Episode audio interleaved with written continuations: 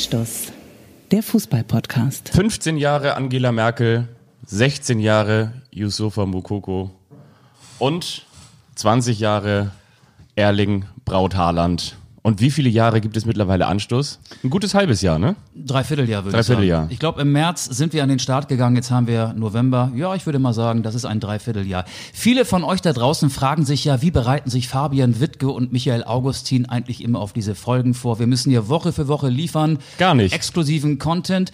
Es sah so aus, dass wir uns am Samstagabend nach dem 5 zu 2 Sieg von Borussia Dortmund in Berlin zu einer Telco zusammengeschaltet haben. Kurz vor Mitternacht hat das stattgefunden.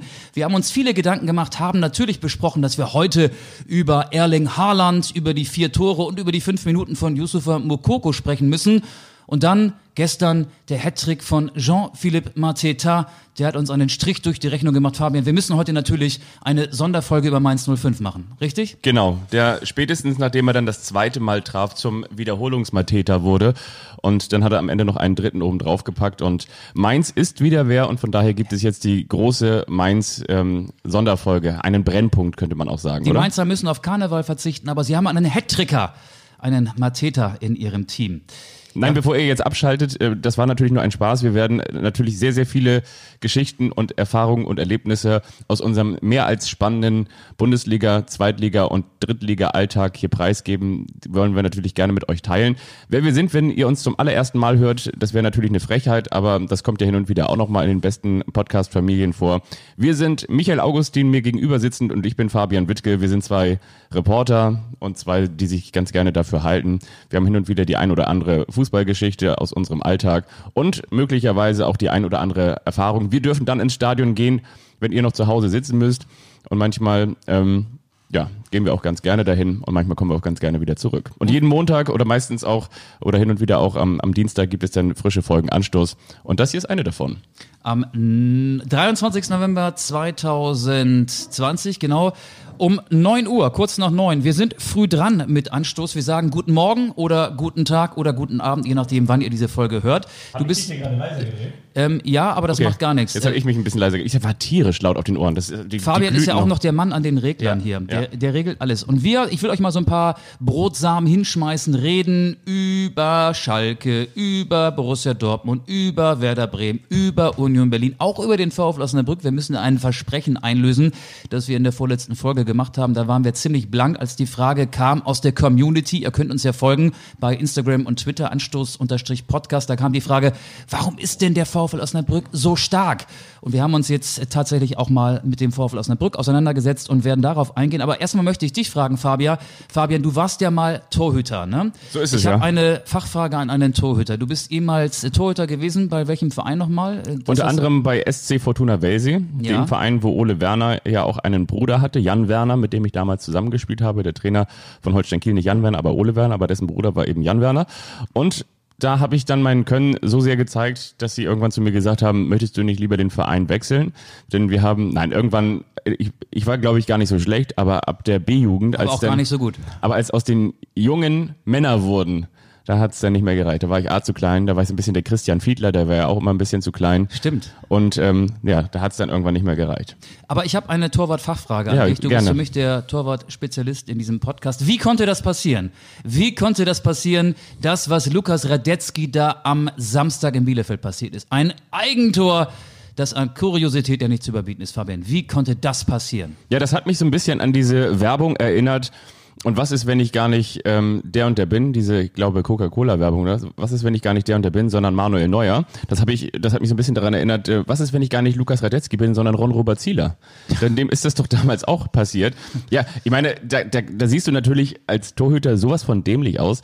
Aber wenn man sich die Wiederholung noch einmal ganz genau anschaut, dann springt der Ball noch einmal vorher auf. Das Wichtige ist, glaube ich, in so einer Situation. Aber, Platzfehler? Ja, natürlich war das ein Platzfehler, aber dass du natürlich so dahin gehst, dass du im Zweifel den, den Ball dann vielleicht doch nochmal annimmst, weil du, glaube ich, also zumindest er die Möglichkeit gehabt hätte, er wollte ihn halt direkt rausdreschen, der Ball hopst nochmal vorher aus, du siehst selten dämlich aus, bist natürlich irgendwie neben Covid-19 dann irgendwie das große Highlight in jedem äh, ähm, Jahresrückblick.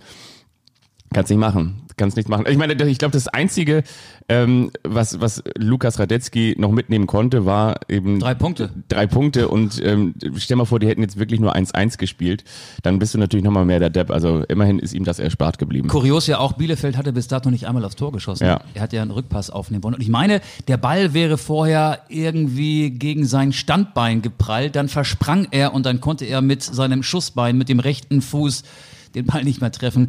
Ähm, ja, das war, ich weiß nicht, schöne Grüße an Tomislav Peplica oder Oliver Reck oder auch Marc-André Ter Stegen hatte solche Fehler auch in seinen ersten Länderspielen. Das passiert allen mal und Lukas Radetzky ist ja eigentlich ein guter. Die Spinne. Aber, aber Ja. vielen Dank für deine Einschätzung Sehr, als sehr, sehr gerne. Torwart-Experte, hat uns Ja. sehr weitergeholfen an dieser Stelle. Wie wollen wir weitermachen? Wollen wir nochmal auf dieses Megaspiel da aus Berlin ähm, Sehr gerne, aus Fabian. Berlin, äh, in Berlin und aus Berlin blicken. Das war doch wirklich äh, sieben Tore, dann die, die Führung von Hertha BSC, Matthäus Kunja und dann dreht Erling Braut Hamann, Ha- Hamann, Hamann, Didi Hamann dreht dann nochmal den Swag auf und äh, macht da äh, vier Tore, darunter einen lupenreinen Hattrick. Kunja gegen oder? Haaland 2 zu 4, Hertha gegen Dortmund 2 zu 5, ne? Ja. Unfassbar, oder? Ich meine, das, ich meine, der hat jetzt eine Statistik von 23 Toren in 22 Spielen für Borussia Dortmund. Und das Skurrile natürlich auch noch, dass er als 20-Jähriger dann Platz machen musste, um um der Jugend sozusagen den, den, den Nachtritt oder den, den Zutritt zu gewähren, weil er wurde dann ja ausgewechselt und für ihn kam Yusufa Mokoko mit 16 Jahren und einem Tag der neue Rekordspieler in der Fußball-Bundesliga. Und man sagt ja sowas ganz gerne wie, das ist jetzt ein Rekord, ähm, sozusagen der Rekord ähm, aller Zeiten. Und häufig äh, kann man ja sagen, ja, aller Zeiten, da kommen wieder die Klugscheißer um die Ecke und sagen, naja, aller Zeiten würde ja auch bedeuten, dass es ein Rekord für die Zukunft sei. Aber ich glaube tatsächlich, dass nun jemand ähm, mit genau 16 Jahren dann sein erstes Bundesligaspiel macht, die Wahrscheinlichkeit ist sehr klein. Aber nochmal, um auf Erling Haaland zu kommen, ein unfassbarer Bomber, der schon so reif ist Der und BVB Babybomber. der wahrscheinlich auch echt nicht mehr lange in Dortmund spielen wird, oder? Ich muss dir ganz ehrlich sagen, ich kann nicht so viel zu Yusufa Mokoko sagen. Ich sehe die Statistik vor mir, ich habe sie nochmal rausgeschrieben, im Nachwuchsbereich 134 Tore in 79 Spielen. In der U19 hat er in drei Spielen in der aktuellen Saison zehnmal getroffen. Er wurde in Berlin in der 85. Minute eingewechselt und war dann inklusive Nachspielzeit vielleicht sieben, acht Minuten auf dem Platz. Ich kann dir überhaupt nicht sagen, wie ich ihn bewerten soll. Er hatte zwei oder drei Ballkontakte. Er hat wahrscheinlich die Einschaltquoten bei The Zone in die Höhe getrieben. Auch ich habe eingeschaltet. Ich hätte das Spiel aber auch geguckt, wenn Mukoko nicht auf der Bank gesessen hätte. Ähm, ich weiß gar nicht genau, ich, ich kann ihn nicht einschätzen. Ich habe ihn noch nie gesehen. Natürlich kenne ich auch die Internetschnäpsel, die hier und da mal durch YouTube geisterten. Aber ich kann dir nicht sagen, ob er ähm, so mega ist. Alle sagen das. Joachim Löw, der sonst der zurückhaltende Bundestrainer, spricht von einer Granate. Das ist ja Granate. Also das ist ja auch aus dem Mund von Jogi Löw ein wirklich exklusives Lob für Yusufa Mokoko.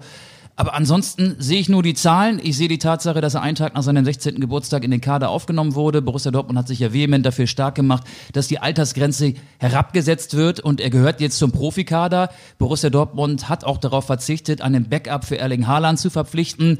Die zweiten Stürmer, wenn Haaland, äh, wenn Haaland mal nicht kann, sind dann mal Julian Brands, Marco Reus war da vorne drin. Jetzt ist Mukoko der Backup. Ähm, und das lässt ja zumindest darauf schließen, dass der BVB sein Talent erkennt, das auch zweifelsohne vorhanden ist. Aber ich kann dir nicht sagen, wie stark er ist. Ich meine, was willst du auch aus diesen sieben, acht Minuten ablesen? Ich kann Gar nur nichts. die Zahlen wiedergeben, Ja. kann die Zitate all der Experten wiedergeben, die Zitate derer, die ihn lange begleitet haben. Äh, Lars Ricken beispielsweise als Jugendkoordinator von Borussia Dortmund. Ich kann ansonsten gar nicht so viel sagen. Ich würde es ganz gerne auch mit äh, Susi Zorg halten, mit Michael Zorg, dem Manager von Borussia Dortmund, der ja auch gesagt hat, lass uns doch alle mal wieder ein bisschen runterkühlen. Ein Indiz dafür, dass man die Geschichte auch ein bisschen zu heiß und zu sehr hochkocht, ist, dass am Sonntag, also jetzt Aufzeichnungsdatum gestern, in einer großen deutschen Tageszeitung lesen konnte, Mukuko schreibt Geschichte an einem Abend, an dem Erling Braut Haaland vier Tore macht und das Spiel letztendlich zugunsten von Borussia Dortmund entscheidet. Also Aber es ist ja genau, äh, aber faktisch richtig. Der schrieb ja Geschichte, weil er jetzt der jüngste eingesetzte Bundesligaspieler mit 16 Jahren und einem Tag gewesen ist. genau, aber es ist doch schon bezeichnend, dass das die Geschichte dann, also nicht nur geschichtsträchtig, sondern dass das die Geschichte des Spiels vermeintlich ist, obwohl die Geschichte des Spiels für mich ist, dass ähm, Erling Haaland da diese vier Tore geschossen hat und nicht eben, dass Mukoko eingewechselt wurde. Und lass uns doch nochmal vielleicht an weißt du, ich, ähm, wir können über Marco Marin sprechen, der als er 20 war schon der neue, der deutsche Messi gehandelt wurde. Wir können über Martin Oedegaard sprechen, damals der 15-jährige Norweger, der zu Real Madrid gelotst wurde, da schon mit ähm, Millionen zugeworfen wurde ähm, und der Ich habe noch einen. ewig lang gebraucht hat, über Umwege nach hier und da und verliehen und nach, nach äh, in die Niederlande. Ist jetzt bei Real, aber hat der, da auch ein paar Spiele. der jetzt gemacht. wieder zurückkommt Ja. und wo man jetzt irgendwie sagt, so, ja, wie alt ist der denn inzwischen? 27? Nee, der ist jetzt, glaube ich, 21. Also von daher, ich glaube, es, es ist natürlich immer die Frage, wie sehr ähm, bist du ein empathiegesteuerter Spieler? Wie sehr lässt du sowas an dich ran? Wenn du sowas an dich ranlässt, dann kann das natürlich sehr schnell ein riesengroßer Rucksack werden. Ich weiß, was ich, Sebastian Deißler, wie auch der, immer. Der wächst ja auch noch, ne? Also nicht der Rucksack, sondern äh, Mokoko ist äh, 16, ich glaube 1,75 groß, Ja. 74 Kilo schwer. Mit bis zum 20 neun- ist er dann 1,90. bis zum 19. Lebensjahr wächst man. Vielleicht kommt da auch noch so ein pubertärer Schub, der ihn dann, der ihn dann so ein bisschen ähm, ja in seine Leistung einbrechen lässt. Vielleicht äh, machen die Mädels ihn noch verrückt. Da kann auch viel passieren. Da kann viel passieren. Mit 16 war das ein ganz schwieriges Alter für mich beispielsweise. Ja. Ich kann mir vorstellen, vor allen Dingen dann irgendwann in Kamen der die Cha- Mannschaftsfahrten, Ja. dann kamen die Partys. Die Mannschaftsfahrten werden vor allen Dingen dann möglicherweise auch nach Madrid, nach Barcelona, nach Turin oder so führen, wenn es Lorette dann in Mar die, kam dann auch mal. in die Champions League geht. Nur das Problem ist, dann muss er wahrscheinlich immer nach 45 Minuten ausgewechselt werden, weil er dann irgendwann ins Bett muss, ne? So, aber- Yusufa, ähm, dann so, sagt hier äh, Lucien Favre, Yusufa, du, wir hatten gesagt, Bon. Wie, so wie das bei uns früher auch war. Unter der Woche Champions League, als ich 16 war, hat meine Mutter gesagt, ja, aber du darfst nur eine Halbzeit sehen und die, und die zweite Halbzeit nehme ich dir auf. Die erste und bei ihm ist es dann auch so, Yusufa, wir hatten gesagt, eine Halbzeit, ne? Du bist jetzt schon wieder 50 Minuten auf dem Platz. Wir hatten gesagt, eine Halbzeit. Den, den, Jetzt- richt, den jetzt- richten sie ihm in der Kabine so eine Kuschelecke her, wo er dann schon mal ein bisschen vorschlafen kann. Genau, und in der Halbzeit sa- sagt er Wenn dann die auch, anderen äh, dann nach dem Spiel reinkommen, dann fragt er, und wie ist es ausgegangen? Wir haben gewonnen. Ja, super, dann kann ich mich ja hinlegen und weiterschlafen. Dann, dann wird er von dem Physiotherapeuten in den Bus getragen, wo auch so ein kleines Bettchen für ihn aufgebaut ist. Genau, und dann, wenn sie dann mit dem Bus zurückgefahren sind, dann, wie das früher auch war, oh, Mist, jetzt ist er eingeschlafen im Bus. Wer, wer, wer, wer trägt ihn rein ins, ins Haus? Fährst du mit dem Mannschaftsbus noch, Yusufa ist heute so schlecht, der schläft nicht ein. Ich fahre mit ihm nochmal mit dem Mannschaftsbus noch einmal um den Block. Vielleicht fahren die er aber auch mit dem Schlafwagen der Deutschen Bahn dann. Kann auch sein. Oder, oder auch in der Halbzeit, er kommt dann vom Platz runter. Ähm, Jungs, das sieht bis hierhin ganz gut aus. Yusufa, du putzt dir schon mal langsam die Zähne. Ich, ich habe aber noch ein Ja. äh, Gegenbeispiel. Äh, Das soll jetzt gar nicht heißen, dass es im Mokoko genauso geht. Also ich wünsche ihm maximalen Erfolg. Das möchte ich mal vorwegschicken. Aber es gab noch ein äh, prominentes Ja. Be- Gegenbeispiel. Freddy Agu. Sagt dir der Name noch was? Mir sagt nur Felix Agu was. Ja, der spielt äh, Bei bei, Werder. bei Werder Bremen. Ähm, Freddy Agu hat sein Profidebüt in den USA mit 14 gegeben. Oh. Wurde danach mit einem Millionenvertrag von Nike ausgestattet. Mittlerweile ist er 31. Hat 15 Vereine hinter sich, hat unter anderem in Thessaloniki gespielt, in der zweiten serbischen Liga und in Finnland. Also die Karriere ging dann nicht ganz in die Richtung, die ihm alle prophezeit hatten. Das möchte ich einfach nur mal so unkommentiert stehen lassen.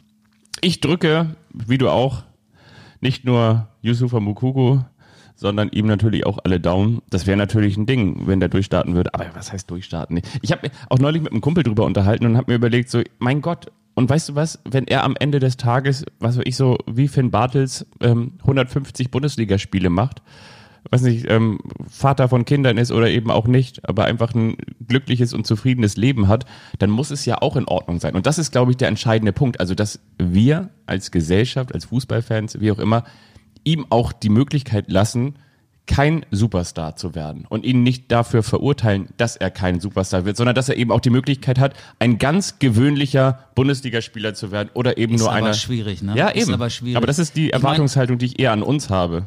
ich habe an mir so eine voyeuristische Attitüde entdeckt am Samstag, als es dann auch relativ früh klar war, dass Borussia Dortmund das Spiel in Berlin gewinnen würde.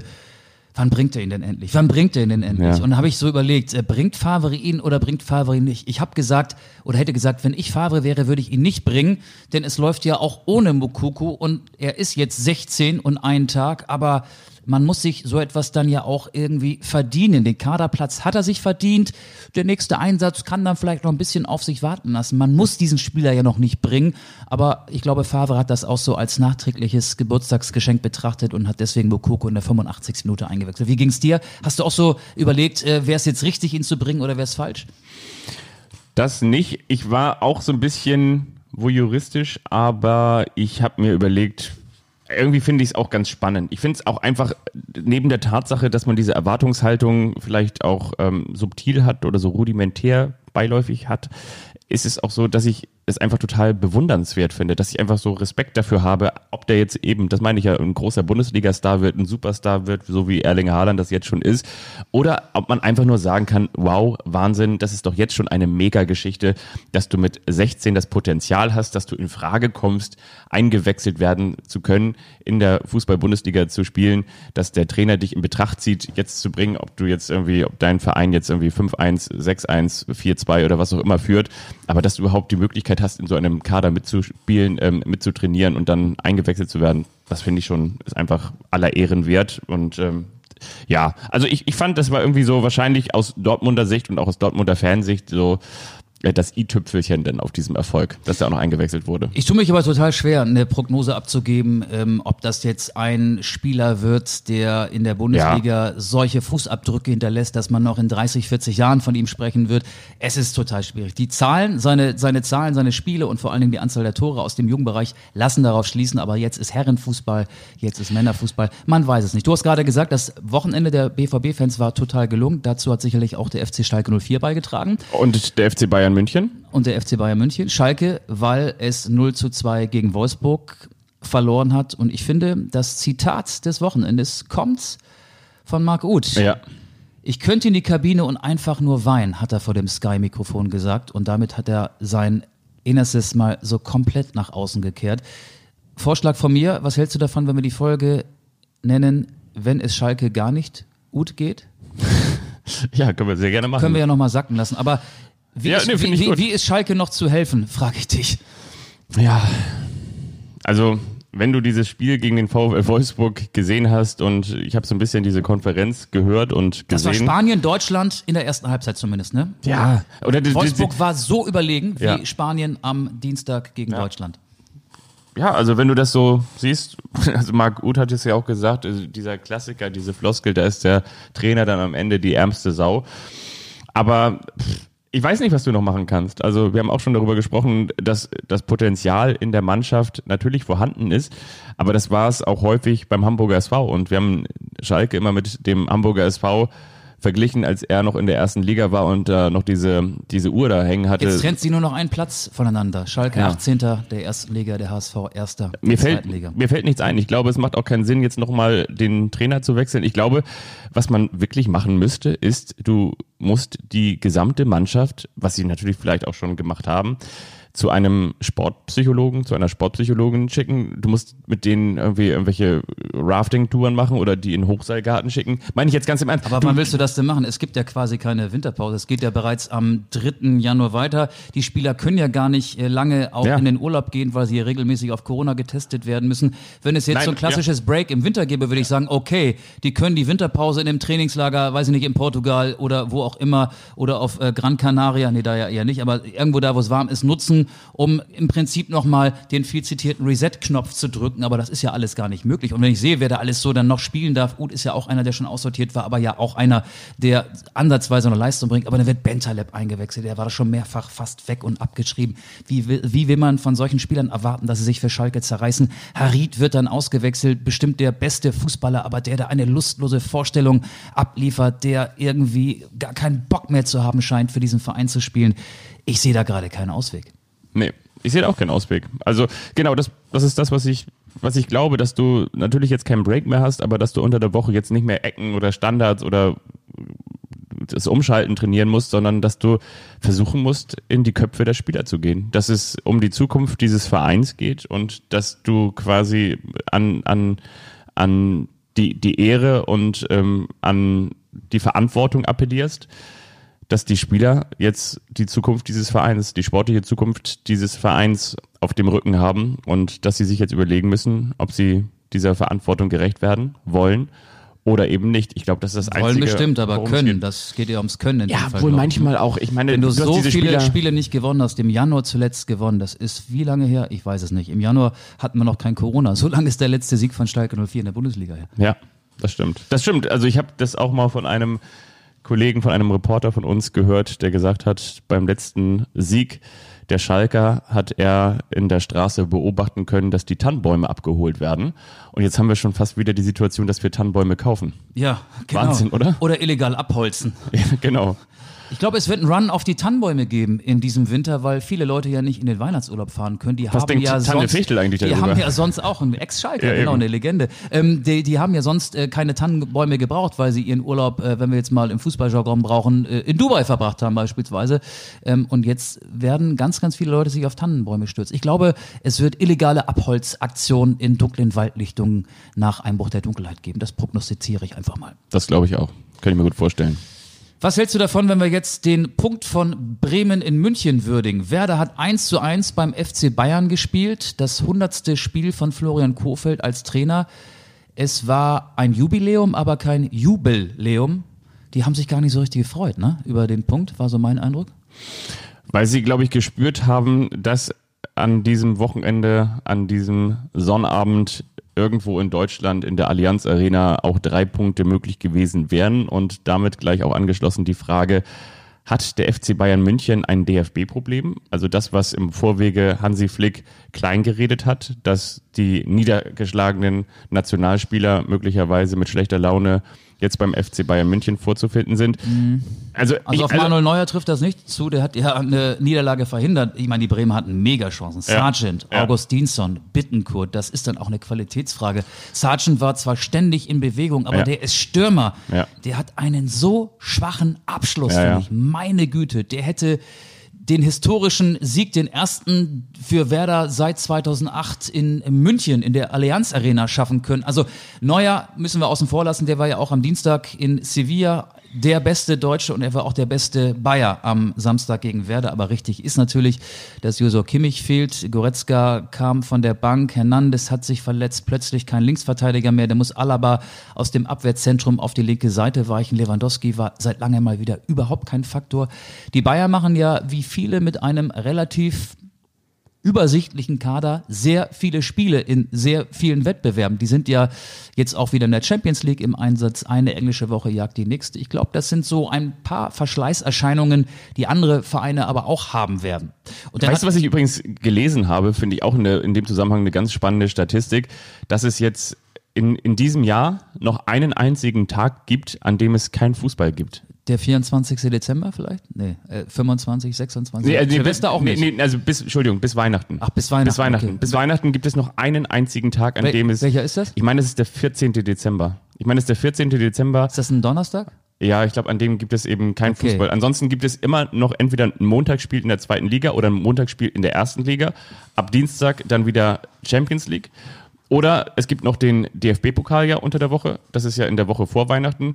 Oder es gibt dann eben am Donnerstag dann auch noch die Europa League und am Freitag dann auch schon wieder die Bundesliga. Das ist doch super. Können wir theoretisch jeden Tag eine Podcast-Folge aufzeichnen? Wollen wir das machen? ich meine, es ist, ist der 14. Wir fluten den Podcast-Markt mit Daily Anstoß. Das packen wir nicht, ne? Zumal wir uns ja auch stundenlang immer auf diese Folgen vorbereiten müssen. Ich weiß Wie- gar nicht, wie wie, wie wir das noch in unseren Alltag integrieren sollen. Ja, aber ich glaube, wir halten fest, Werder hat sich nicht gefreut über den Punkt in München, weil einfach ein Sieg drin gewesen wäre. Ja, genau. Und die Bayern, das muss man ihnen zugute halten, haben ähm, dafür, dass sie eigentlich einen schlechten Tag erwischt haben, mit dem Punkt noch das Maximum erreicht. Ja. Ich, ich habe mich aber ein bisschen gefragt, was das beim FC Bayern ist, weil normalerweise gibt es, ich will jetzt Naja, das war ein, ein schwaches Spiel neben vielen, vielen guten. Okay, das zweite schwache Spiel. Bayern hat ja auch schon 1 zu 4 Ja. in Hoffenheim verloren Ja. in dieser Saison. Ansonsten äh, spazieren die durch die Saison wie eh und je. Ja. Aber wie das zu erklären ist. Also ich habe im Vorwege mir die Aufstellung angeguckt und habe gesagt, so, das Musiala ist ja, hat gespielt. Der war so ein bisschen, ähm, der war so ein bisschen der unkontrollierte Flummi. Ich glaube, auch Thomas Müller wusste nicht so recht, was er mit seinem talentierten, technisch begabten Nebenmann anfangen sollte. Der, ja, die Bayern natürlich dann auch noch gebeutelt durch die frühe Verletzung, die Beckenbodenprellung von Lucas Hernandez. Richtig, Und da haben sie jetzt richtig. übrigens auch ein Problem, weil Fonzie Davis ist natürlich verletzt auf Hernandez. der Linksverteidigerposition. Hernandez ist jetzt verletzt und deshalb musste ja auch David Alaba wieder links raus auf die Ja. Position, die ihn ja damals groß gemacht hat. ich schmeiß jetzt mal einen Namen rein. Vielleicht kommt bald Remy Vita. Der, der spielt bei der Zweitmannschaft von Bayern, ist Also- äh, Franzose, wurde im Oktober verpflichtet, hat als Linksverteidiger in den ersten vier Spielen zwei Tore geschossen, hat gestern, ich war nämlich da, ähm, in, in Lübeck äh, sein fünftes Spiel gemacht und hat es beim VfB Lübeck mit 0 zu 3 verloren. Also ich könnte mir vorstellen, dass der bald ähm, zum Training bei den Profis eingeladen wird. Dann hat er Einfach mal einen Namen reinspeisen. Remy Vita. Dann hat er auch sein erstes Bundesligaspiel in seiner Vita stehen. Das wäre dann so, ja. Ja.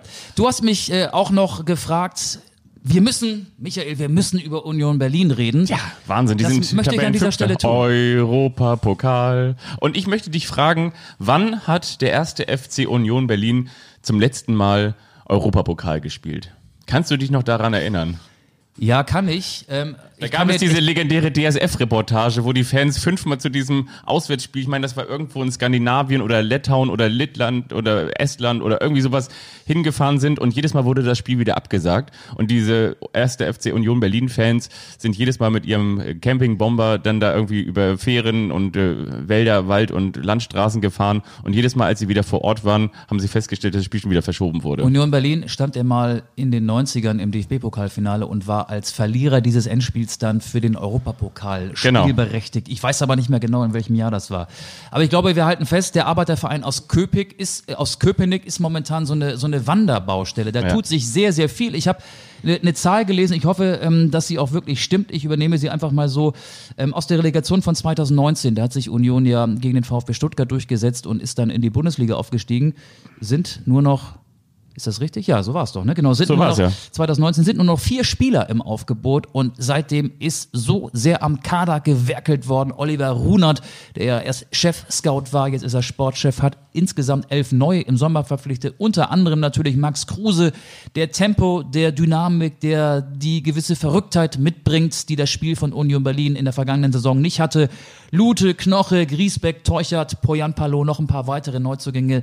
Die funktionieren alle gut auf ihre Art und Weise und Union war schon immer gut organisiert, finde ich, auch als Zweitligist, als Spitzenmannschaft in der zweiten Liga, auch als Aufsteiger in der vergangenen Saison. Die waren immer sehr defensiv stabil, haben sehr robust, sehr körperbetont gespielt und durch Kruse, ich will jetzt nicht sagen, dass er allein für diesen Aufschwung verantwortlich ist, aber durch Kruse wurde Union zumindest spielerisch nochmal auf ein anderes Niveau gehoben. Und das finde ich witzig, dass du Kruse sagst und nennst. Und natürlich ist Ja, er. aber an dem Namen kommst du doch nicht vorbei, wenn du über die Erfolgsgeschichte von Union sprichst. Ja, genau. Aber das wollte ich ja gerade sagen. Ähm, acht Spiele, vier Tore, fünf Vorlagen.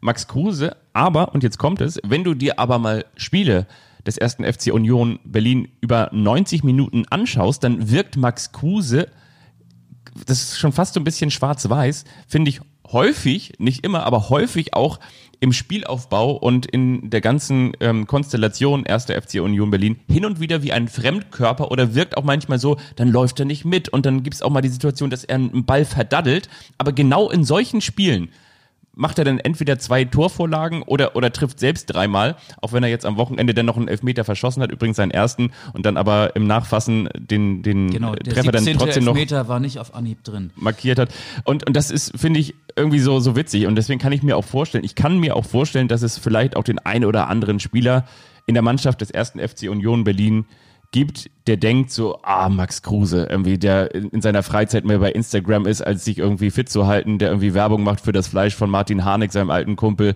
der irgendwie beim Online-Pokern ist, der irgendwie dann irgendwie, keine Ahnung, was hier noch und da noch irgendwelche Geschichten über irgendwelche Strafzettel und Blitzerknöllchen erzählt der möglicherweise dann beim Ballverlust auch nicht mehr so zurücksprintet, wie er das noch mit Anfang 20 gemacht hat. Ja, aber auf der anderen Seite weißt du eben auch als Mannschaftskollege von Max Kruse, welchen Wert er für die Mannschaft hat. Richtig. Genau diesen Wert, den wir in der vergangenen Saison auch bei Werder Bremen zumindest äh, als vermisst attestiert haben. Genau, weil als Kruse in Istanbul war. Ne? Ich finde, ähm, er geht mit seinem mit, mit, sein, mit, mit, mit seinem Benzin im Tank wohl dosiert um. Ja. Also er weiß natürlich auch, dass er wahrscheinlich die letzten Jahre nie im Vollbesitz seiner Kräfte war, die absolute Fitness nie erreicht hatte.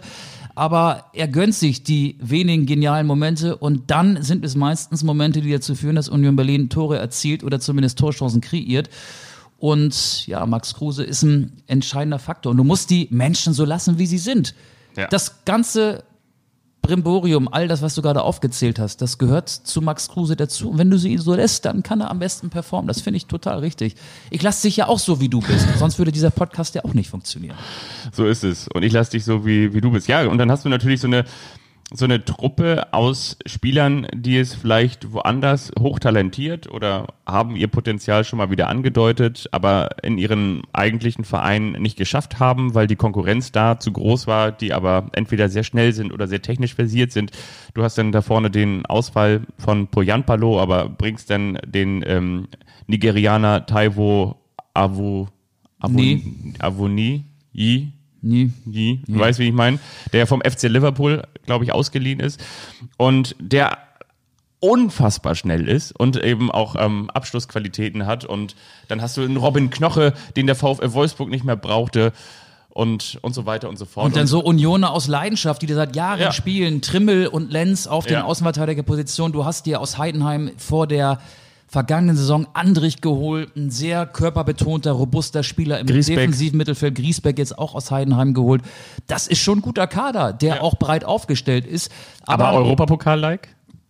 Nein, natürlich nicht. Ja, aber äh, genau diese Geschichte hatten wir doch damals auch häufiger mit dem SC Freiburg, dass du dann irgendwie diese Truppe nicht mehr stoppen kannst.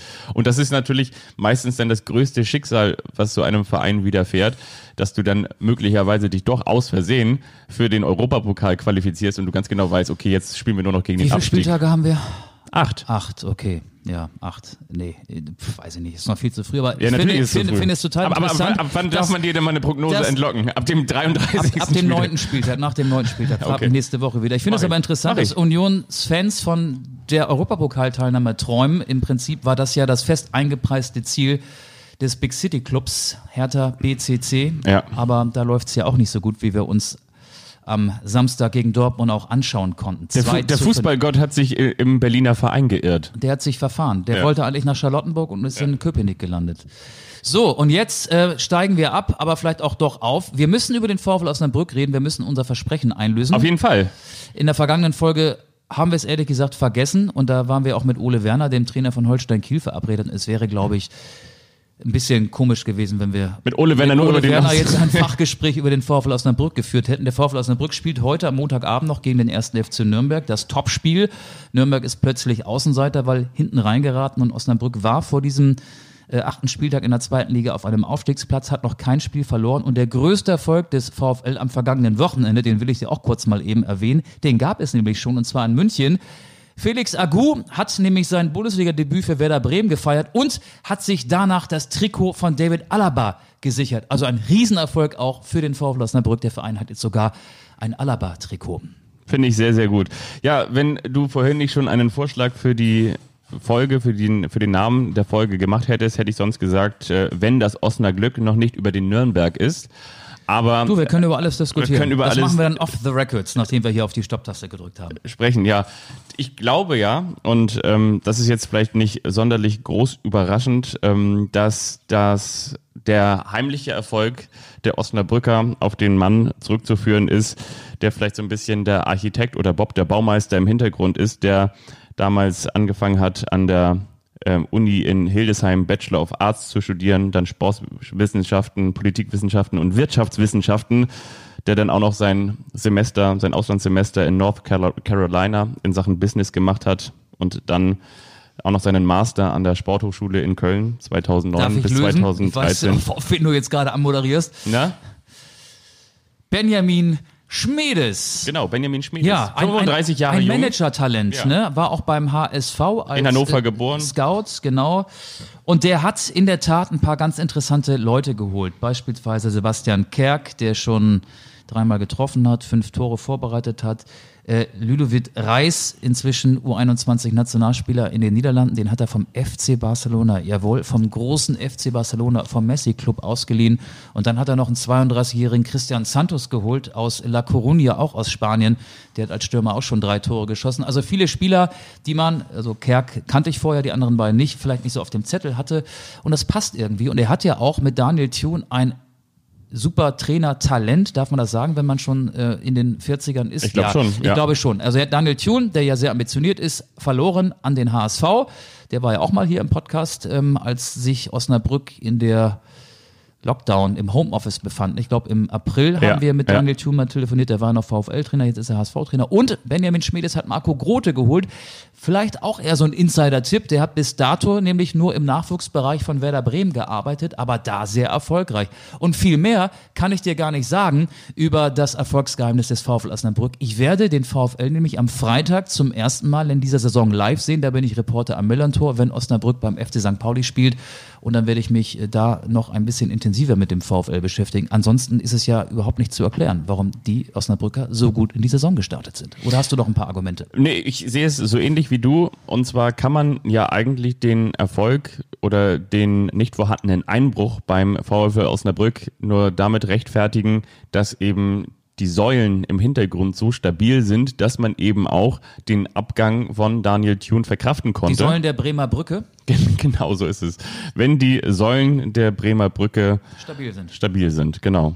Ja, und dann hast du natürlich auch mit, mit Moritz Heyer auch einen verloren, der jetzt Ja. beim Hamburger SV auch für ganz viel Stabilität, zumindest äh, bis vor diesem Spieltag, gesorgt hat. In Bochum vielleicht nicht, aber sonst schon. Mit ja. Felix Agu übrigens auch einen Spieler an Werder Bremen Genau. abgegeben, den du gerade eben angesprochen hast. Der, Der hat jetzt das Alaba-Trikot. Ja. Der ist so happy heute. Genau, der David Alaba von Werder Bremen. Ja. Also das ist schon wirklich stark und ähm, ich habe auch neulich, ich habe so, so das ein oder andere Interview mit, mit Benjamin Schmedes auch gelesen, der, glaube ich, einfach sehr besonnen und ähm, sehr ähm, weitsichtig agiert, der im, im Ist nicht irgendwie dann die Situation abfeiert, sondern der gleichzeitig auch schon wieder an der Zukunft bastelt und äh, auch öffentlich moniert hat, dass die Infrastruktur beim, v beim VfL Osnabrück noch nicht zu der besten in der Liga gehört. Das ist gefährlich. Das ist gefährlich. Damit könnte er ja vielleicht unterschwellig so ein bisschen seinen Abgang schon vorbereiten. Der hat ja sicherlich auch Angebote bekommen. Ja. Und als 35-jähriger Erfolgsmanager eines momentan sehr erfolgreichen Zweitligisten Ja. hat er sich ja auch für höhere Aufgaben empfohlen. Meine Prognose, auch der wird da bald nicht mehr sein an der Bremer Brücke. Ich finde, das ist so ein Typ, der von seiner vielleicht auch so ein bisschen, und das meine ich gar nicht despektierlich, schnöden Art, mit seiner schnöden ähm, Art, die, die, die Dinge anzugehen, zu Werder Bremen passen würde. Der strahlt Ruhe aus, ne? Der strahlt Ruhe aus, Ja. der ist irgendwie, Zu Werder Bremen. ist halt auch nicht so, ist kein Jonas Boll-Typ. Also, du meinst, der Baumann von Osnabrück wird der Baumann von Ja. Werder? Was heißt, also ich will hier niemanden andichten, aber ich finde, das ist so ein Typ, der wird auf jeden Fall dahin passen.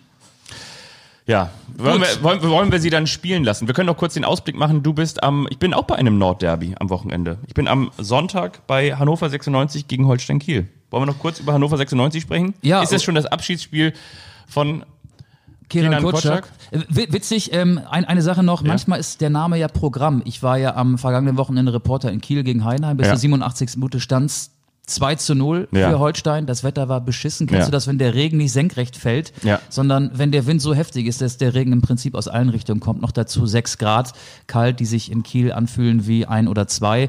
Es war Kühlwetter und Christian Kühlwetter traf dann auch noch zweimal für Heidenheim. Ja, deswegen ging das Spiel 2 zu 2 aus. Als ich das denn gehört habe, also du alter Seuchenvogel, als dann in der 90. Minute oder in der, weiß nicht, 93. Minute Kühlwetter den Ausgleich markiert, dann dachte ich vor allen Dingen so ein Spieler, der natürlich vom Namen her perfekt eigentlich zu Holstein Kiel passt, ne? Ähm, Kommt vom ersten FC Kaiserslautern aus der dritten Liga. man könnte auch sagen, nimmst du dir noch einen schönen Kaffee? Machst du den Kaffee? Das ist gut, oder? Der schmeckt gut. Vor allen Dingen aus unseren Anstoßbechern. Ja. Ich gucke uns ja gerne an, wenn, wenn ich hier aus den Anstoß-Kaffeetassen trinke. Aber Findet ihr in unserem Fanshop. Ich hätte sonst überlegt, äh, möglicherweise ein Name für die Folge könnte auch sein, wenn Kühlwetter für Kiel die kalte Dusche aufdreht. Könnte man auch drüber nachdenken. Wir haben sehr viele Titel. Lass uns doch einfach drei Folgen machen. Ja. Wir, wir, wir zerstückeln diese Folge in drei Episoden. Aber du darfst jetzt gerne noch ein paar Sätze zu Hannover 96 verlieren. Hannover 96 hat auswärts verloren in Würzburg 1 zu 2. Selbst in Würzburg, selbst beim Tabellenletzten. Selbst bei einer Führung. Und ich habe gehört, dass Kenan Kotschak Rücken hat. Der war nicht dabei, weil er sich beim Heben eines Koffers einen Hexenschuss zugezogen hat. War ja, macht denn der keine Stabilisierungsübungen? Keine Stabi-Übung? Muss man doch auch als Trainer machen. Waren das schon die Koffer, die er packen musste? Weil ich meine, Martin Kind, der Big Boss, der Big Du, City du, Boss. einen habe ich noch. Ne? Wenn du Trainer von Hannover bist, dann musst du immer auf gepackten Koffern sitzen. Das ist so. Das ist ja. so. Das steht auch im Vertrag, im Kleingedruckten. Haben Sie immer einen gepackten Koffer? Wenn es für Kenan Kotschak nur Hexenheuler gibt. Kennt ihr diese Hexenheuler? Ähm, egal. Auf jeden Fall, also ich, also ich will jetzt hier nicht einen von, von Endspielen machen oder so. Ich will jetzt hier kein, kein Weltuntergangsszenario ausrufen. Gibt, ist ja sowieso, glaube ich, relativ schwierig in Anbetracht der Situation, die wir momentan alle erleben. Aber Aber wir reden über Sport, wir reden über Fußball, wir, Wir- reden über Leistungssport. wir reden über Leistungssport, wir reden über Hannover 96, die mit dem ganz klaren Trotzdem Anspruch, reden wir über Leistungssport. ja, die mit dem ganz klaren Anspruch in die Saison gegangen sind, um den Aufstieg mitzuspielen. Ich meine, dann kannst du natürlich auswärts so nicht auftreten und vor allen Dingen nicht beim Tabellenletzten, nicht bei den Würzburger Kickers. Und Die schon drei Trainer haben nach acht Spieltagen. Der Ja. dritte Trainer, Bernhard Trares. Bernhard Trares. Wahres mit Trares. So ist es. Ja, also vor allen Dingen gab es jetzt Bares für Trares, ne? Trares für Trares. Ja. Die harte Währung, die einzige Währung, die im Fußball zählt. Drei Punkte. Hannover verliert auswärts immer und zu Hause nicht immer. Und ist ein Mittelklasseverein in der zweiten Liga. Und bleibt es auch oder, oder geht da noch mehr nach oben? Ich kann es auch gar nicht so recht sagen, weil ich Hannover auch noch nicht gesehen habe in der Saison. Da bist du vielleicht mir ein bisschen voraus. Ja, ich, also ich finde vor allen Dingen ist sehr verwunderlich, dass im Umfeld von Hannover 96 immer darüber gesprochen wird, dass sie angeblich ja keine gute Offensivabteilung hätten. Ich finde so mit, mit Marvin Duksch, mit Haraguchi, mit Linden Meiner, mit Henrik Weidand, Weidand. Und so weiter und so fort, äh, haben sie, würde ich sagen, vom Potenzial her eine der besten Offensivabteilungen. Und das, ich, ich glaube, dass da irgendwo dieser berühmte Wurm drin steckt. Das ist natürlich jetzt keine fachliche Analyse, aber mein Gefühl sagt mir eher, dass es in der Harmonie der Mannschaft nicht funktioniert und deshalb ist da auch entsprechende Leistung nicht zu erwarten und also zu erwarten ja, aber vor allen Dingen nicht umzusetzen und ich bin mal echt gespannt. Kiel wird in Hannover gewinnen. Also Martin Kind, was ich ja nochmal sagen Kiel wollte, wird in Hannover gewinnen. Zum ersten, zum zweiten, zum dritten. Hannover 96 ist ja so heimstark, hat noch kein Spiel zu Hause verloren, eins unentschieden gespielt gegen Aue. Auswärts dafür immer einen auf den Sack gekriegt. Da bin ich mal gespannt. Du sagst, Kiel wird gewinnen. Und übrigens, sollte Kiel wirklich bei Hannover 96 gewinnen, dann ähm, haben wir eine richtig eine, eine faustdicke, eine handfeste Trainerdiskussion bei Hannover 96. Das könnte sein, denn wäre er vielleicht dankbar über jeden Hexenschuss. Was hältst du davon, wenn du jetzt auf den Knopf drückst, den Regler hochziehst? Wir haben auch in dieser Folge, die einen Titel trägt, den wir noch auswürfeln müssen, natürlich unsere Lieblingsrubrik, die dadurch besticht, dass Fabian jetzt nicht weiß, was ich mit ihm vorhabe und ich genauso wenig weiß, was er mit mir vorhat. Ich kann euch sagen, dass er jetzt gerade sein Soundboard präpariert, gleich den Regler hochzieht und dann, wir sagen ja im Podcast-Genre gerne, den Opener startet. Das wird in wenigen Sekunden passieren. Hier kommt's, unsere Rubrik, auf die alle warten und die meisten haben wahrscheinlich jetzt bis zur 42. Minute vorgespult. Mats ab! Ah, Miste, das ging jetzt gerade nicht. Warum ging das jetzt Da gerade ich nicht? die Erwartung zu sehr aufgebauscht und aufgebaut. Tja, Also ohne Opener das war ein Rohrkrepierer, ne? weigere ich mich, jetzt unsere Rubrik zu starten. Kann ich verstehen. Wir schneiden übrigens nichts raus, Nee. das habt ihr sicherlich auch schon gemerkt, wenn ihr diesen Podcast schon mal gehört habt. In anderen Podcasts verspricht sich ja niemand Das ist so. und wir versprechen nichts, aber versprechen uns hin und wieder mal. Und jetzt geht's los.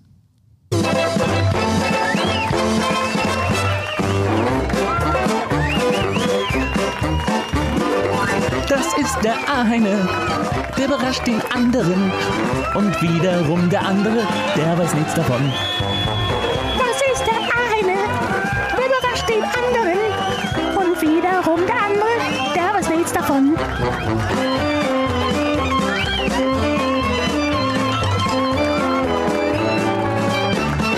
Der eine überrascht den anderen. Wer fängt an?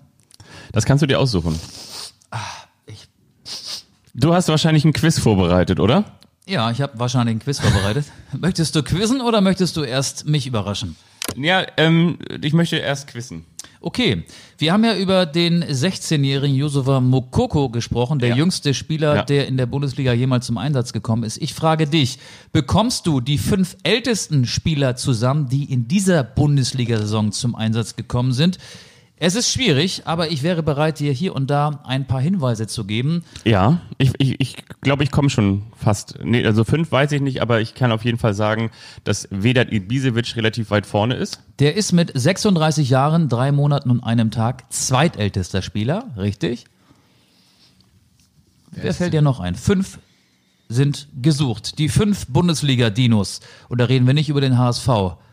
Da reden wir über Spieler, die, wenn er 36 ist, ist er ja mehr als doppelt so alt wie Mokoko. Krass. Habe ich jetzt mal ausgerechnet. Wer fällt dir noch ein? Gibst Wer- du mir einen Tipp? Ja, dann mache ich mal mit den fünften weiter. Der fünfte spielt im zentralen, überwiegend im defensiven Mittelfeld und ist schon mit zwei Vereinen deutscher Meister geworden. Christian Gentner. Richtig, sehr gut. 35 Jahre, zwei Monate, 24 Tage. Wolfsburg und Stuttgart. Zum, genau, zum Zeitpunkt seines letzten Einsatzes. Also der kam am Wochenende nicht zum Einsatz. Der ist jetzt ein bisschen älter, aber das Alter bezieht sich auf den Zeitpunkt des letzten Einsatzes. Der ist übrigens mit Ludovic Magnin zusammen einer der wenigen Spieler, der zweimal deutscher Meister mit zwei verschiedenen Vereinen geworden ist und darunter nicht der FC Bayern München ist. Genau, Andreas Reinke übrigens auch. Dem ist das mit Werder Bremen und dem ersten FC Kaiserslautern gelungen. Viertplatzierter, ähm, der war auch schon mal deutscher Meister. Und ich will mal so sagen, wenn ich jetzt, sagen wir mal, öffentliche Toiletten testen Pisscheck. würde, dann würde ich den Pisscheck machen, genau. Lukas Pisscheck von Borussia Dortmund, 35 Jahre, 5 Monate und 18 Tage zum Zeitpunkt seines letzten Einsatzes. Wenn Dortmund den Pisscheck besteht. Genau. Und jetzt musst du, das ist bisher sehr, sehr gut, was du hier ähm, ablieferst. Der Drittplatzierte ist wirklich schwierig. Mm, Er ist Torhüter und er ist kein Stammtorhüter in der ersten Liga, kam aber schon mal zum Einsatz in der aktuellen Saison. Mm, Und sein Verein, ich mach mal so, wenn, wenn sein Verein ein Tor schießt zu Hause, dann klingt das so, Ja, ich weiß, der, der Hoffenheim, ähm, wie hieß der denn nochmal? Der Hoffenheim-Keeper. der Ersatzbaumann. Ja, von Baumann, ne? Der Ersatzbaumann. Ähm, ah, ja, Die, der Vorname fängt mit P an und der Nachname fängt auch mit P an. Paul Panzer. Nein! Soll ich sagen? sag mal. Philipp Tentke. Ach ja, stimmt. 35 Jahre, 5 Monate, 24 Tage. Den zweiten hast du schon erraten, das ist Vedat Ibisevic. Wer ist denn der älteste Spieler, der in dieser Saison zum Einsatz gekommen ist? Der älteste Spieler, der zum Einsatz gekommen ist. Er ist 36 Jahre, 9 Monate und 20 Tage alt gewesen, als er zum letzten Mal in dieser Saison zum Einsatz gekommen ist. Ich suche jemanden, der eher im defensiven Bereich spielt. Der kann manchmal im Abwehrzentrum spielen. Der hat auch schon im defensiven Mittelfeld gespielt. Ich meine sogar, dass ich ihn schon mal als Rechtsverteidiger erlebt hätte. Ich habe ihn auf jeden Fall auch mal gesehen und er hat, du hast gerade Christian Gentner erwähnt, mit dem hat er auch mal zusammen gespielt und mit dem ist er sogar zusammen deutscher Meister geworden 2009 beim VfL Wolfsburg. Jetzt spielt er mittlerweile nicht mehr für den VfL Wolfsburg, sondern für den Club, der ganz viele Fans mobilisiert, wenn er denn welche mitnehmen dürfte zu Europapokalspielen und wenn der Verein sich denn für die Europa League qualifiziert hätte. Das ist in der aktuellen Saison nicht der Fall. aber- Frankfurt? Ja, Eintracht Frankfurt.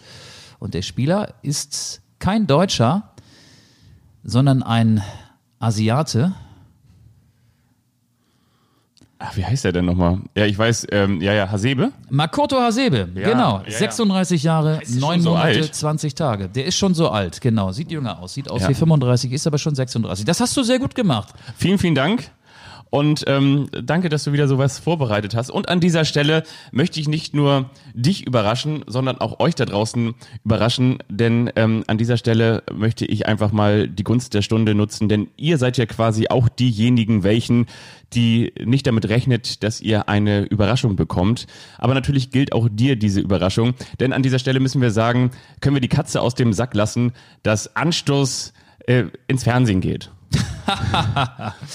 Und zwar dürft ihr jetzt da draußen mal raten, ähm, wohin Anstoß kommt. Und ich habe mir überlegt, an dieser Stelle möchte ich trotzdem auch mal Michael damit überraschen, dass ich das jetzt hier thematisiere. Und zwar habt ihr es natürlich in den vielen Hunderten von Folgen mitbekommen, dass es, es gibt hier einen, der immer für das schlechte Wortspiel zuständig ist und einer, der ganz viel Ahnung hat. Und ich bin derjenige natürlich, der ganz viel Ahnung hat. Und Michael ist der mit dem schlechten Wortspiel. Und jetzt ist es so, wir haben eine Einladung bekommen. Wir haben quasi die Einladung bekommen zum Wetten das unter den Sportsendungen im deutschen Fernsehen. Man hat uns gefragt, ob wir nicht gemeinsam mit mir, mit mir mal Fußball gucken wollen. Was sind die Spieler heutzutage? Das sind keine Spieler mehr, das sind Waschlappe. Ne? Ähm, wir haben die Einladung bekommen, mal bei Sport 1 im Fan-Talk dabei zu sein. Und da haben wir gesagt, ach komm, das machen wir mal ganz gerne. Und am Ende hat Michael gesagt, du Fabian, ich habe übrigens doch keine Zeit. Ich hätte nichts. Ich muss den Müll runterbringen. Ich muss hätte- abends immer den Müll runterbringen. Ich hätte nichts dagegen. Und die Spülmaschine ausräumen. ich muss doch zu Hause mich um meine drei Frauen kümmern. Und deshalb ähm, hat er am Ende gesagt, ähm, du musst doch leider ohne mich dahin fahren. Und zwar ist es schon kommende Woche soweit. Und jetzt bin ich natürlich so ein Hä? bisschen. Echt? Kommende Woche, am 1. Dezember. Ui, stimmt. Am 1. Dezember, Wie viele Tage hat der November eigentlich? 30, ne? genau. Ah, Kommende Woche Montag ist der 30. Und dann am Dienstag darauf werde ich, ich weiß noch gar nicht, ob ich überhaupt dabei sein werde, wenn der Fabian dann mir gegenüber sitzt und einfach nur so einen Stoß erzählt. Ne? Wenn ich denn da sitze und völlig aufgeschmissen bin mit diesen ganzen Fußballfachmännern und möglicherweise auch Fachfrauen mit Thomas Helmer und mit den Menschen, die dann mir erklären können, warum der FC Bayern München, ich meine, gegen Atletico Madrid spielt und warum er dann jetzt irgendwie von der Dreierkette auf die Fünferkette umschaltet und was ich denn dazu zu sagen habe. Von daher brauche ich natürlich A, euren Beistand und B, euren Support. Und von dir, Michael, möchte ich natürlich ganz gerne ähm, spätestens für kommende Woche nochmal so einen kleinen ähm, Taktik-Handzettel mit auf den Weg bekommen. Kann ich dich fernsteuern? Genau. Das ist ja eine Live-Sendung. Ja. Und, ähm, du hast doch dein Handy dann an. Du kannst das ja so heimlich auf den Oberschenkel legen. Ja. Und ich versorge dich dann immer mit WhatsApp-Nachrichten, die du dann auch genauso vorliest. Äh, So ist es. Ja, genau. Also du musst dann ab und zu mal so verstohlen auf dein Handy gucken. Am besten immer dann, wenn die Kamera gerade nicht auf dich gerichtet ist. Und dann liest du einfach das vor, was ich dir sage. Du bist die Marionette, die ich von zu Hause von meiner Couch fernsteuern werde. Genau, wir, wir werden, wir hoffen natürlich, dass die Redaktion das jetzt hier nicht hört. Aber natürlich brauche ich euren Support, gerade im Hinblick auf den FC Bayern München. Von daher werde ich das auch nochmal in unsere Insta-Story packen. So viel schon mal das von ist mir. Anstoß-Podcast. Bayern München ist der Titelverteidiger der Ja. Champions League. Eine sehr talentierte Mannschaft. Einige sagen die beste in Europa, manche sagen sogar die beste der Welt. Ja. Remy Vita kannst du mal einfach einflechten lassen. Ja. Wenn es da um die Probleme auf der linken Seite geht, dann sagst du, hey, in der zweiten, da gibt's doch hier diesen Franzosen Remy Vita, der ist übrigens 1,70 groß, kannst du sagen, der ist ja, das könnte der neue Philipp Lahm werden. Ja. Dann hast du eine steile These und da wird keiner das Gegenteil behaupten können, weil keiner von denen Remy Vita kennt. Mach das einfach mal. Die kennen alle nur Remy Martin. Und ich werde dann einfach mal mit Remy Vita um die Ecke kommen. Ja, und ähm, da, da werde ich dann halt sitzen und mein, mein Fachwissen zu, zum, zur, zur Schau stellen oder eben auch nicht oder möglicherweise auch mich selbst. Also am kommenden Dienstag, nee, nicht am kommenden Dienstag, das wäre ja morgen, also am, am nächsten Dienstag dann, 1. Dezember. am 1. Dezember, Das erste Türchen im Adventskalender geht auf und hat Ja. dich in ein Fernsehstudio oder wird dich in ein Fernsehstudio beamen. Gibt es eigentlich auch Bier zu trinken? das frage ich mich auch. Übrigens, dann darf ich dann darf ich wieder Alkohol trinken. Nutzt das aus. Nutzt das aus. Werdet ihr mich ähm, live da Soll ich dir mal sagen, ich war mal als Zuschauer, das ist aber jetzt schon sehr lange her, da gab es RAN noch mit Apropos Zuschauer, ich finde es schade, dass es da keine Zuschauer geben wird. Weil die wieder sagen, hättest du es nicht genommen, 5 Millionen, hätten sie dir und deinem, und deinem Arbeitgeber 5 Millionen angeboten, hättest du es nicht genommen. Weißt du, als Mario Barca damals ausge mit dem Zuschauer sich angelegt, ja, wenn, wenn sie dir 5 Millionen geboten hätten, hättest du es nicht genommen, ja, du hättest es doch auch genommen. Ich war mal bei RAN, Ja. Zuschauer, da reden wir, oh, da, das war in den 90ern, da war ich noch nicht mal volljährig. Und da gab's ja Becks, den Sponsor. Und da gab's natürlich auch Becks. Ich glaube, ich war da mit ein paar Freunden, wir sind da alle rausgetorkelt aus dem Studio. Wir hatten so sechs, sieben Bier. Man ist ja auch schon weit, äh, bevor die Sendung losgeht im Studio. Ja.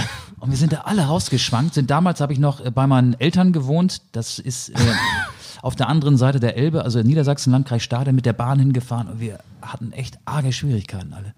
Ich weiß gar nicht, Johannes B. Kerner hat das moderiert, Johannes Bekern hat das moderiert und danach sind wir noch damals noch ohne Van Laak Maske. und kon konnten, konnten noch mit ihm reden. Und ich glaube, er hat, das ist auch undankbar, ne? wenn du danach dann noch als Moderator mit den angesoffenen Zuschauern reden musst und dann kam da so, ich glaube, wir waren zu fünf, fünf, äh, 16 17-Jährige auf dich zu und haben dich nochmal richtig voll gedröhnt. Damals war noch nicht so äh, das Zeitalter der Selfies. Ich, vielleicht haben wir uns auch ein Autogramm geholt und haben das unterwegs verloren oder Ja. bei eBay gab es damals auch nicht weggeschmissen. Ich weiß es nicht. Auf jeden Fall gab es da viel zu trinken und wir haben jedes Bier dankend angenommen. Und so will ich dich auch im Sport 1 Fan Talk sehen. Ich muss natürlich an dieser Stelle auch sagen, und das meine ich jetzt ganz im Ernst, ich weiß das wohl schon auch als, als Freude und Ehre zu verstehen. Von daher, ich freue mich drauf. Ich werde mich natürlich extrem darauf vorbereiten. Und äh, ich Du, meine, ich, ich steuere äh, dich fern, dann kann nichts passieren. Das machen wir wirklich. Das ist äh, Wittke, Fab, Fabi ferngesteuert mit, mit Michael Augustin im Ohr. Jetzt, jetzt, jetzt musst du sagen, ähm, nein, die Bayern haben doch eigentlich schon seit zwei Jahren auf Dreierkette umgestellt. Ja, sag mal, haben die Bayern nicht schon seit zwei Jahren auf Dreierkette umgestellt? Das wird, das wird gut. Das machen wir, oder? Das machen wir. Und jetzt packen wir noch ein paar Songs auf, Auf jeden Fall. Anstoß. Spotify-Liste. Ich hätte zwei Ideen, ähm, passt so ein bisschen auch in die aktuelle Corona-Stimmung. Der Gürtel wird immer enger geschnallt. Wir müssen noch härtere Maßnahmen ja, äh, wir müssen uns auf noch härtere Maßnahmen gefasst machen. Das Silvesterfeuerwerk fällt aus. Die Welt geht noch nicht unter. Konter ich mit einem Song der Screenshots, The Screenshot mit Die Welt geht noch nicht unter. Diesen Song möchte ich gerne unserer Spotify-Liste hinzufügen und außerdem, weil es ja für ihn immer einsamer wird, immer mehr Leute wenden sich von ihm ab. Diesen Song widme ich Joachim Löw, neue Freunde von Großstadtgeflüster. Und ich möchte auf die Playlist packen, und zwar den Song, den ich am vergangenen Freitag im ZDF-Magazin Royal gesehen habe. Ah, habe ich verpasst. Und zwar haben Muss da an. Mai Kantereit ja. featuring RTO Vergangenheit gespielt. Geiler Song. Ich finde, das ist ja unfassbar, wenn du, das ist ja so ein, wie sagt man so schön im, im, im Fernsehjargon, das ist eine, eine, eine Wortbildschere. Ne? Und zwar, wenn du diese Stimme des Sängers von Anmai Kantereit hörst und dann diesen, diesen smarten Hipster-Bubi da sozusagen gleichzeitig zu siehst, Henning dann, Mai heißt dann, dann ne? denkst du dir irgendwie so, dass das passt überhaupt nicht zusammen, aber eine Ja. unfassbar geile Stimme. Stimmt. Cooler neuer Song. Vergangenheit an Mike Kantereit featuring RTO. Und an dieser Stelle vielleicht auch noch ähm, Werder Bremen lebenslang grün-weiß. Herzlichen Glückwunsch zum 1 zu 1 Ernst? in, in München. Ja, ich finde, wir müssen auch mal so ein bisschen die, die, die Sportvereine featuren, die, die dann vielleicht auch mal hin und wieder einen kleinen Erfolg haben. Das ähm, möchte ich mal sagen. Und von mir packen wir auch noch einen rauf. Und zwar, äh, weiß ich jetzt auch nicht. Egal. Frag ihn doch einfach nächste Woche, was er für Musik hört, wenn er denn da ist. Ja. Ja, Ich weiß gar nicht, ob er kommt. Das weiß ich auch nicht. Wenn nicht, dann werde ich ihn halt ersetzen. Dann Rede ich die ganze Zeit er, einfach dann nur ist er doch irgendwie da, ne? Genau. Dich haben sie auch eingeladen, weil du ja dann auch mehrere ähm, Menschen repräsentieren könntest. Vielleicht sitzt du da auch alleine und bist dann einfach Ja. vier oder fünf. Wer weiß das schon? Das, genau, die Fußballfans, so glaube ich jetzt mal. Das Kirchen und so, würde ich dann sagen, die Bayern sind gut angetreten und so. Ich will auch mal was sagen. Ja, okay. Und an dieser Stelle wünschen wir euch eine schöne Restwoche. Wir wünschen euch eine schöne Woche, lasst euch nicht unterkriegen und ihr wisst, im Zweifel gibt es immer noch uns. Genau. Nächste Woche gibt es uns wieder. Bis dahin. Macht's Tschüss. gut. Tschüss.